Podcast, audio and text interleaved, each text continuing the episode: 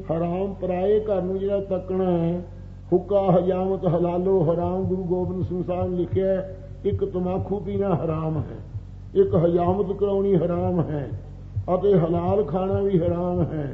ਤੇ ਇਸੇ ਪ੍ਰਕਾਰ ਹਰਾਮ ਪਰਾਈ ਇਸਤਰੀ ਨੂੰ ਤੱਕਣਾ, ਦੇਖ ਪਰਾਈਆਂ ਚੰਗੀਆਂ ਮਾਵਾਂ, ਭੈਣਾਂ, ਧੀਆਂ ਧੀਆਂ ਜਾਣੇ, ਭਾਈ ਗੁਰਦਾਸ ਸਾਹਿਬ ਦੇ ਬਚਨ ਹੈ, ਜਿਹੜਾ ਪਰਾਏ ਹੱਕ ਨੂੰ ਤੱਕਣਾ ਗੁਰਬਾਣੀ ਵਿੱਚ ਵੀ ਲਿਖਿਆ ਹੋਇਆ ਹੈ, ਇਹ ਸਾਧ ਸੰਗਤ ਜੀ ਹਰਾਮ ਖਾਣਾ ਹੈ, ਨਖਿੱਧ ਕਰਨਾ ਹੈ پر استری گمن کرنا، پر پرشاں گمن استریاں کرنا، یہ حرام ہے۔ یہ الٹ کم کرتے ہیں، جو کرتے ہیں پرخ یہ حرام نو کو کے مار کے پر استری گمن کرنا۔ اس پرکار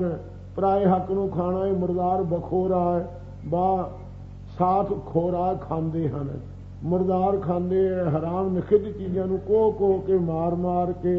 ਇਸ ਪ੍ਰਕਾਰ ਪ੍ਰਕਾਏ ਪਰਾਏ ਹੱਕ ਨੂੰ ਮਰਦਾਰ ਨੂੰ ਖਾਣਾ ਕਰਦੇ ਹਨ।